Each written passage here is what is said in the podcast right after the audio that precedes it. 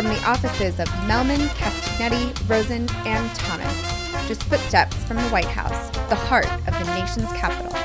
This is 14th and G, the podcast sitting at the intersection of business and policy. Here's your host, C.R. Wooters. Welcome to 14th G, podcast at the intersection of business and policy. This episode, we welcome back our pals David Castagnetti and Bruce Mehlman. Bruce put out his quarterly deck uh, a couple days ago, and so we're going to talk through political trends, what to look forward to in November, and uh, we're going to talk about post Kavanaugh. What's that mean? All right, here we go. Bruce and David.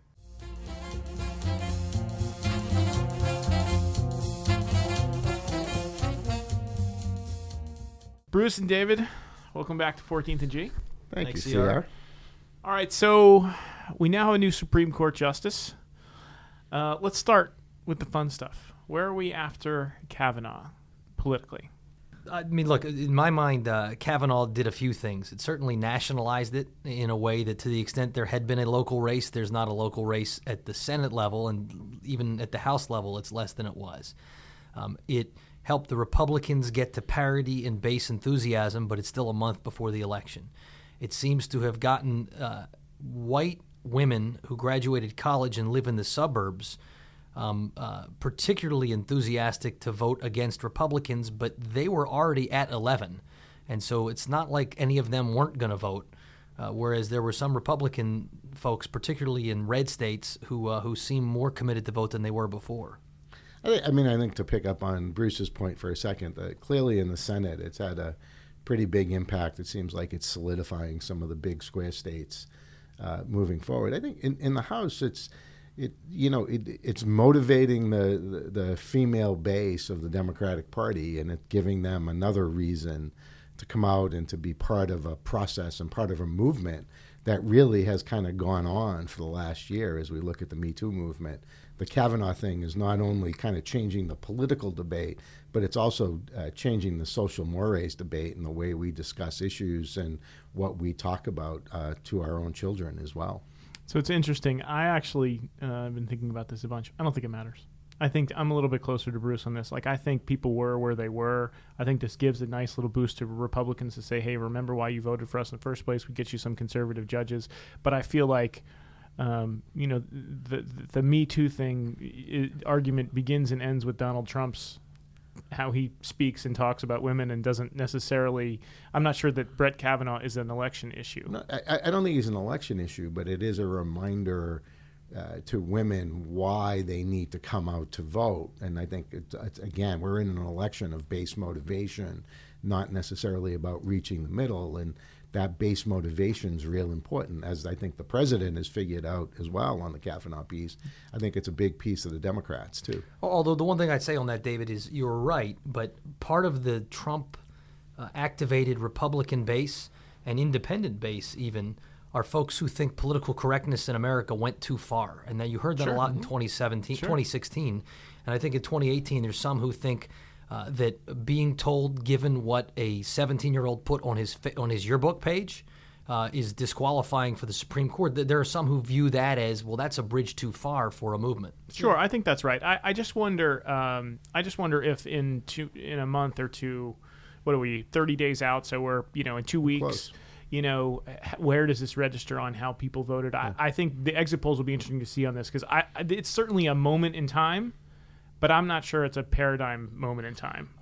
I'm not sure it's paradigm, but the only thing I'd say is remember some elections are already going on now. Mm-hmm. We have states that have vote by mail. We have states that have a good point. ability to easy vote.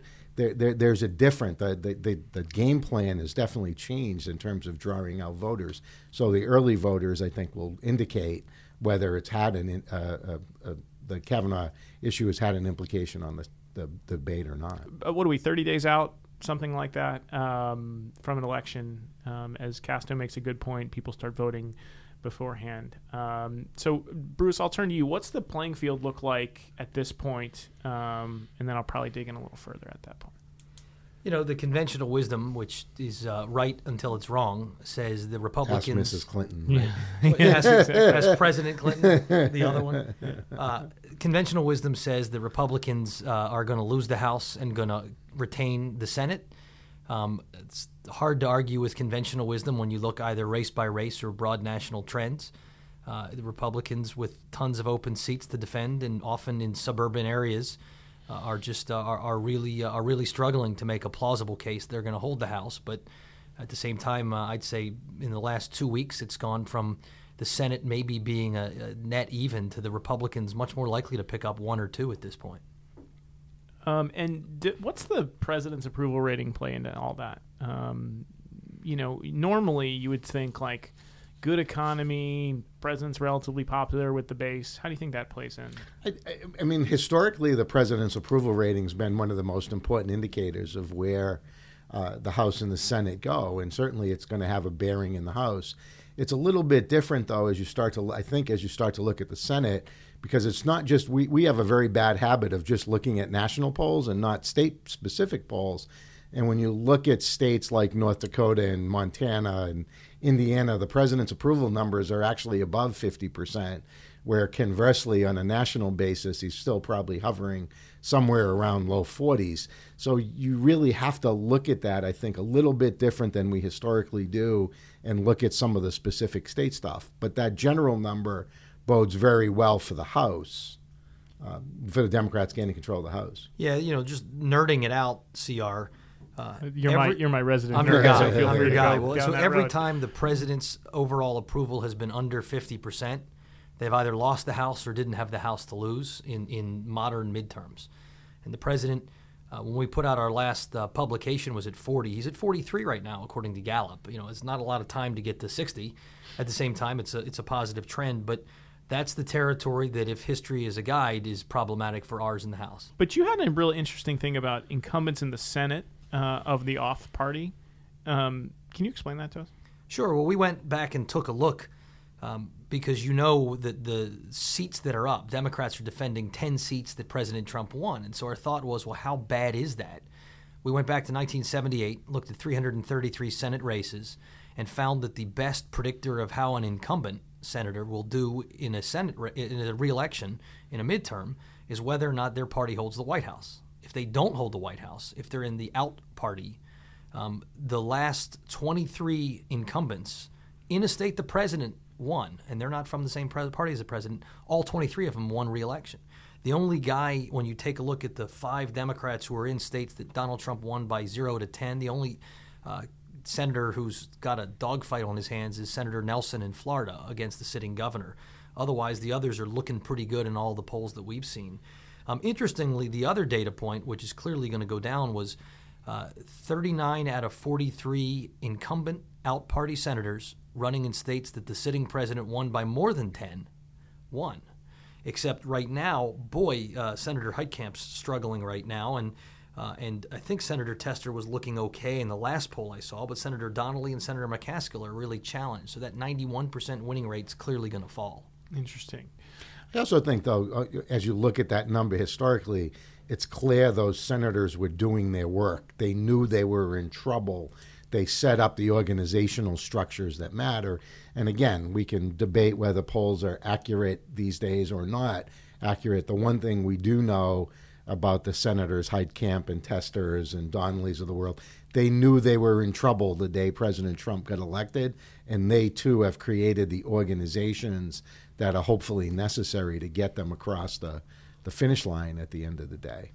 So here's a, a question related. Normally, uh, the as you get closer to election, you follow the money, right? And you can see a pretty big movement for lots of folks from uh, you conservatives kind of moving in to try to save seats. They're, the current there's a bunch of stuff in the paper today that talks about how uh, Republicans are making a last push to try to keep gains under 20 and therefore keep the House um, and you see some more conservative money moving into these red states. Um, but does money matter anymore? And the reason I asked that is I just saw right as we're te- as we're recording this that Jennifer Wexton, who's the the Democrat challenging uh, Barbara Comstock in Northern Virginia, raised two point six million dollars in the third quarter. That's her hard dollars. That doesn't even count wh- whoever else is playing around there. I just feels like everyone has all the money for everything. Is that true? I, I, totally true. I mean, I think the the interesting thing right now is candidates don't necessarily have to make choices based on money. They can make the choices based on what is the best way to reach voters and to get the voters to come out. Your point about a candidate raising two million dollars, a House candidate raising two million dollars in a quarter, that used to be enough for a whole year. And matter of fact, I'm old enough to remember. I can remember when the first congressperson raised a million bucks in a House race, right? So th- that that game has changed. Not to mention these independent groups, and you know, certainly on the Democratic side, I think what did Bloomberg announced the other day he was dropping 40 million or 80 million, like some somewhere in that that range. Or Adelson, called it Tuesday. Yeah, Adelson has kind of done the same thing yeah. on the Republican side. So th- there's also all these outside groups that it just shows you the the interesting thing to me about the money piece and kind of a two million dollar example in the quarter is that the Democratic base nationwide is very motivated and very unified and is doing everything they feel they can do in order to help candidates from other parts of the country. Uh, another data point on that one, and then I'll go to you, Bruce, is, is um, Heitkamp, after announcing that she was going to vote no on Kavanaugh, raised something like $4 million in two days, which is, you know, pretty crazy. yeah, so I'll agree with David on the broad point that uh, nobody's going to lose for lack of money that we can identify. But the other money thing that's really interesting is if you go back even 20 years, what you find is there are three sets of players. They're candidates, they're parties, and they're outside groups. And the parties were the big dogs even 20 years ago. These days, it's candidates' ability to raise nationwide on the internet, and outside groups are swamping parties. And so uh, that has lots of profound impacts for our politics. The biggest implication is that parties were big tents. You know, 20 years ago, the Republican Party would accommodate both Connie Morella and uh, Dick Armey. Uh, these days, why the big tent uh, uh, bringing people together function of parties is gone. You find your outside funder or two or three, uh, and that's all you really need. And you're no longer beholden to the party, so you don't need to be a team player. And it makes uh, trying to find bipartisan compromise, which is the thing the founders built our system predicated upon, really hard. Yeah. I think, I think right. the point on that is that you become much more specific issue driven because that's where the money's coming from in terms of the independent groups. Well, Bruce if mentioned. Sheldon Adelson or fill in the blank lefty Tom Steyer, you know, gives you ten million dollars your campaign, doesn't right. give to you, but runs for and you know, and they have one or two issues they care about, they're going to be important. You're paying to attention to it. Um, okay, so I'm gonna I'm gonna take a, uh, a small shift away from politics. It's still politics, obviously, but to policy the 115th Congress still has to wrap stuff up here. Um, so the, as we're currently taping this, the Senate is in here uh, in session still, kind of cleaning up some nominations and a few other things. What is on the agenda between now and when there's a new Congress? So assuming you know next couple weeks plus a lame duck. Well, they've got to fund the government past December 7th, avoiding a shutdown over the wall. My money's on the shutdown. Um, the uh, farm bill with food stamps expires. Intelligence, uh, the, intelli- the, the, you need to reauthorize the Intelligence Act. The National Flood Insurance Program should be front of mind for a lot of folks these days. That needs money again. Higher Education Act is expiring. Uh, there's some tax provisions, including with the IRS. And then Election Security and the Violence Against Women Act, uh, both of which need to be passed again. And it wouldn't surprise me if you had um, since you now have second hurricane in the last little bit, if you don't have some hurricane funding in there some point in play, mm-hmm. you know, uh, disaster funding and wrapped in there someplace, whether they can get away with doing that after this Congress or the you know the next right. one, it'll probably be in there mm-hmm. someplace. Hurricanes Florence and Michael, though I don't recall the G H I J K or L hurricanes. I don't know if you do. yes, exactly. Um, and then so okay, let's say let, let, we get there, and let's just assume we we wrap up uh, and and and don't shut down the government. That's a probably a big assumption, and probably the government will be shut down. But at some point, we're going to get to 2019. What um, and That's a big and, assumption. And in in 2019, you're going to have more Democrats in town than you did, at least on the House side. Um, and you'll still probably have a tight Senate. Let's work under that assumption for now. So, what's on tap for 2019, uh, David? I'll turn to you on this one kind of what's the top of mind stuff that that that you think will have to happen either uh, quickly? Yeah. So the first thing that's going to have to happen in, in the new Congress is they're going to have to elect a new leadership. So that's the first part. Can Mrs. Pelosi pull together 218 votes? And as people always remind me, never underestimate Mrs. Pelosi's uh, ability to count. Um, but there's a lot of pressure. There's going to be a lot of pressure on her, right? Whether to kind of go hard left and talk about impeachment, or I think, CR, to kind of your point, what are the substantive issues that a new Democratic House would look at? And I think as you look at a new Democratic House, there are three major themes. One is going to be infrastructure and what the implications are for renewing our, our, our, rebuilding our roads and bridges throughout the country. Second part is drug uh, drug pricing costs are out of control, and how do we get a handle on that? And other other ancillary healthcare issues that may come with that. And the third, I think the the, the other big one will be an overall ethics reform package, not just in the fundraising space, but also providing advocacy towards government. And what Senator Warren has a bill that kind of has some foundational uh, issues that that look at that. But I think to me, those are the the big things that the the House Democrats are going to have to look at, and the infrastructure piece uh, provides a whole host of issues that come with it because. The question is not only how do they define infrastructure, is it just roads and bridges, or is it the building of schools and new broadband and those issues have to play out. But then there also is an issue of where do how do you pay for it? Or do you have to pay for it? And if you have to pay for it how do you raise revenues? Where do you get those revenues? What do they look like? Or do you just kind of move ahead with a trillion dollar infrastructure package that's not paid for?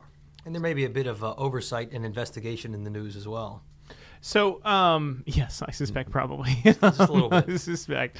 Um, so, Bruce, if I were to take you out of this podcast studio and drop you as a CEO of a company uh, in 2019, what do you? He'd what be do, a happy guy. Yeah. what do you?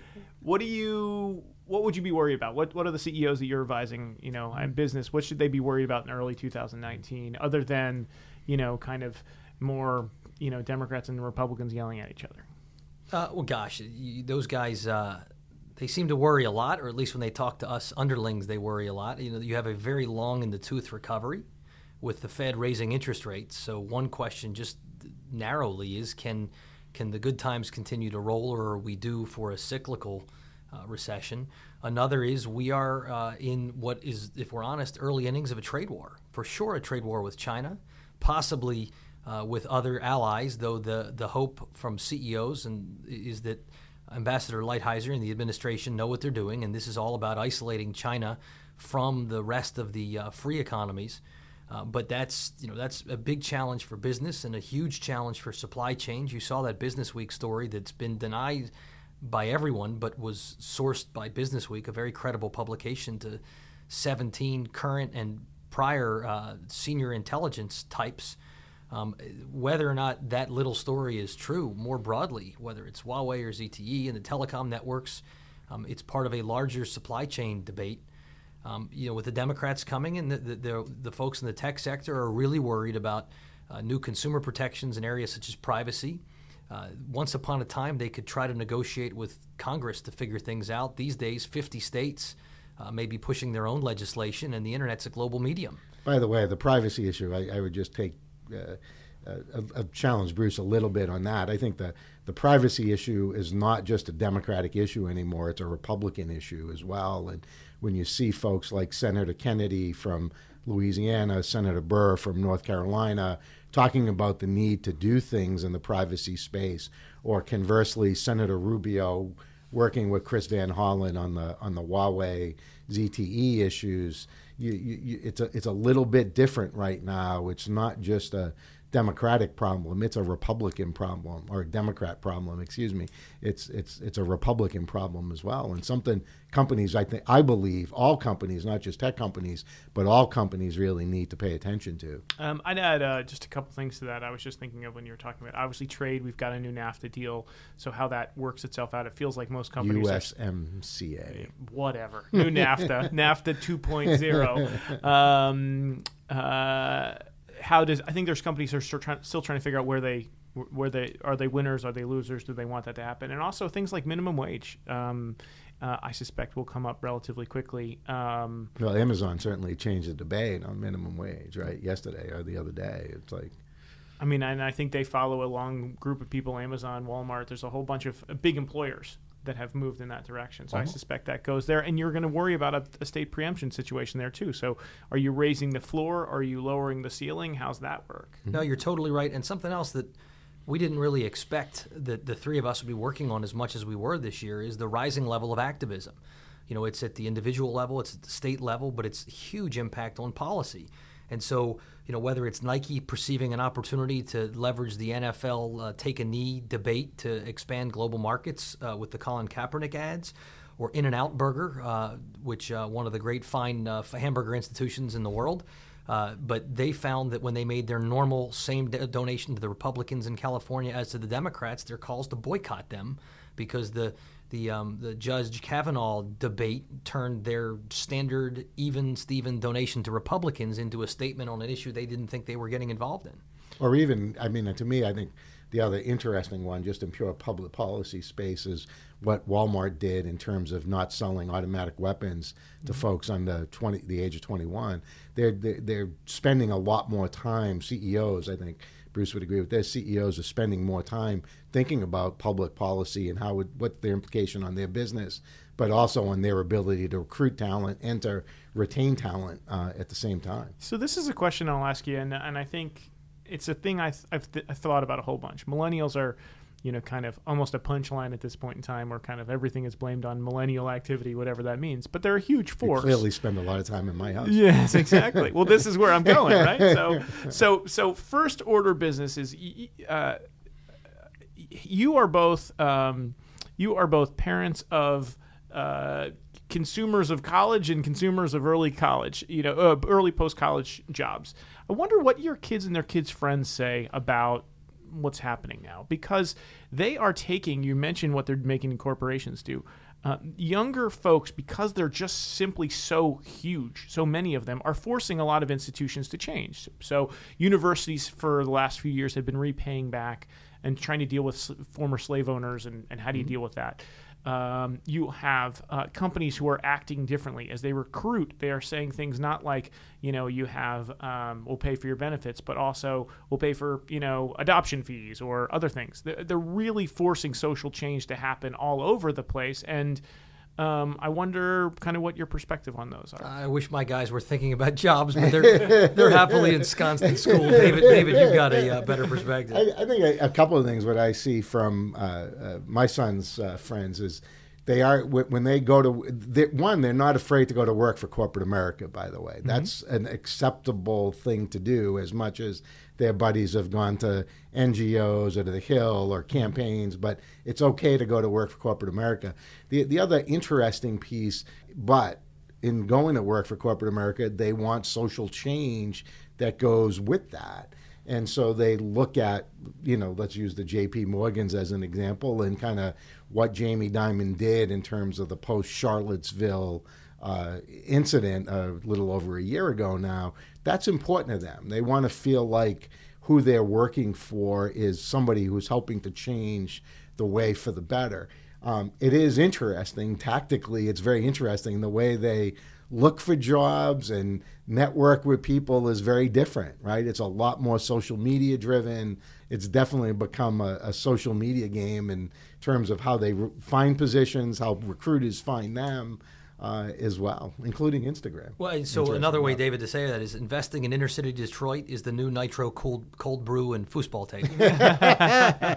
so I have a couple more, and then we can wrap up. Uh, give me some. Uh, give me give me your final thoughts on what you know post election is going to look like here. I mean, Bruce, you made made reference to this before. You think we may get a shutdown? It'll only really be a partial shutdown. So you know what happens there. We've got this Mueller thing that's hanging out in the middle of the world. Um, you know, Democrats are they going to go down the road of you know impeaching Kavanaugh and anybody else they can impeach tomorrow? Uh, uh, you know, I'll start with with Bruce, and then we'll go to to David. You know, kind of what do you really think's going to happen? Um, and maybe not some of the stuff we've talked about. Um, Yeah, look, it, it, it depends what the time frame we're talking about. In the short term, I'm actually worried. I'm worried we're going to miss this October by the time December rolls around, uh, which is kind of scary because this doesn't feel like the most fun month people have had. But you know, first, uh, there's already a lot of noise, arguably on both sides, about whether this is going to be a free and fair election or whether there's interference. Maybe it's from Russians, maybe it's from Chinese, maybe it's from biased media, or maybe it's from uh, uh, you know billionaires on either side. uh, the American tradition is you win, you lose, you try your hardest, and you wait for the next election. But what if this election's contested? You know, that's a really scary prospect, but everything you read in the news makes me worry about that. And in the Senate, let me, I didn't mean to interrupt Yeah. you, but in the Senate, you could see two or three of these guys going to overtime. You know, one- you know, Absolutely. for sure, even if it's just plain recount stuff. Right. And so, you know, once upon a time, even a hanging Chad, there was like a defined set of what you had to look at and what you Of course, were you going got to to come up with Florida again. But it always comes back to Florida with you. I'm only going to raise it 536 more times. Uh, but at the same time, it's it, you know how do you prove or disprove allegations of cyber? So that that's my biggest nightmare. Is November 7th? Uh, there's a people claiming this that, that somebody hacked the election. Uh, I talked about the shutdown. I think it's more likely than not over the wall. At least we understand shutdowns. Um, both parties are amidst uh, internal civil wars and revolutions that I'll leave for David to talk about. But I think that's going to make November and December very messy and very noisy.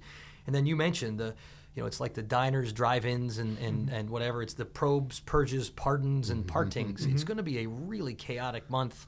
Uh, with respect, and this always happens after a midterm, just people who are burnt out after two years. Uh, there are going to be people who are fired, people who are burnt out, and, and, and you know people who are uh, who are going after other people. I, I just I have this bad feeling that somehow we're all going to miss those great days when all we were talking about was the Kavanaugh hearings. Yeah, I, I mean, I think it, it is interesting because we've kind of had this discussion and we haven't talked about really Russia and China and Sure. the implications they may have on the midterm elections, right? Mm-hmm. People are definitely trying to stop things from happening. That's pretty clear, but are they able to or not? We'll we'll find out the day after the election. I think as Bruce alluded to, to a certain degree, the Republicans have had their civil war. I would argue, right? President Trump has redefined the the Republican Party for better or for worse. Um, from people's viewpoints, that they still have to, much like the Democrats have to figure out their next leadership. The Republicans will have a House leadership fight um, in their caucus as well come 2019. Um, and is that McCarthy, Scalise, or some other person? We'll we'll see what happens. A little bit. We talked a little earlier about the Democrats and kind of can Mrs. Pelosi get to 218 or not, and who's the heir apparent if she doesn't, and how does that play out?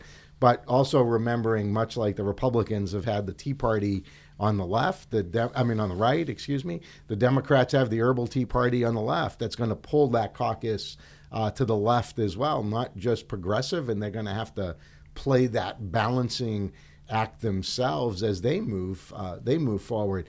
I think the most interesting thing to me though about probably November 9th, 2018 and certainly January 2nd, 2019 is now we are also in the middle of a democratic primary for the president to be president of the United States and in Washington D.C. you already start to hear a lot of chatter about the presidential elections who the candidates are, where the candidates are on the spectrum, who appeals to the left, who doesn't, who's more moderate, who wants kind of the, the Reagan Democrats back in the party. You're really already starting to see that play out. And I think, again, it goes back to the House. You'll see a microcosm of that play out in the House over the first three or four months of what the new Democratic Party looks like. See, I just want to put in a plug. Uh, if you want to know what Ron Burgundy, Colin Kaepernick, Nelson Rockefeller, and Oprah Winfrey have in common, Google "The Chaos Continues." Mehlman, Castagnetti, Rosen, and Thomas. and find out. That's pretty good. I'll add my one my one thought here, which is not mentioned. It relates to the 2020 election. First of all, I will say on November 10th, we are in presidential election season. That will happen right away. I do think I think the two things will happen. I think someone will start to sniff around and see if it's possibility of running against the president in a primary. I think they will find that that will not be a plausible scenario. So people have mentioned everybody from Nikki Haley to Flake and whoever else. I think they will realize that is not a plausible scenario. I think you'll have a zillion people running on the left. But here's what my prediction: someone, and I, it might be someone like a Howard Schultz, who's a non-political person, is going to try to take a look at running for president from the middle, and whether that's the middle of a party or the middle of no party at all, where they say, "Hey, look, we can all agree that folks can marry whoever they want and use whatever bathrooms, and we probably should lower taxes, and we probably should pass trade agreements, but mostly what we should do is get is is, is have some respect uh, and and act like an adult." Um, I have this theory that someone is going to run a TV ad that says, "I want to watch the news with my children again." um, so whether or not that can happen is different, but I do think there'll be some people who think about it and take a very serious shot at it. CR, remind us your track record in presidential campaigns. it was President Kerry and President Gore. And... I'm a much better lobbyist. All right, all right, Bruce and David, thanks so much for uh, for stopping in at 14th and G. Thanks. Thank you, see ya.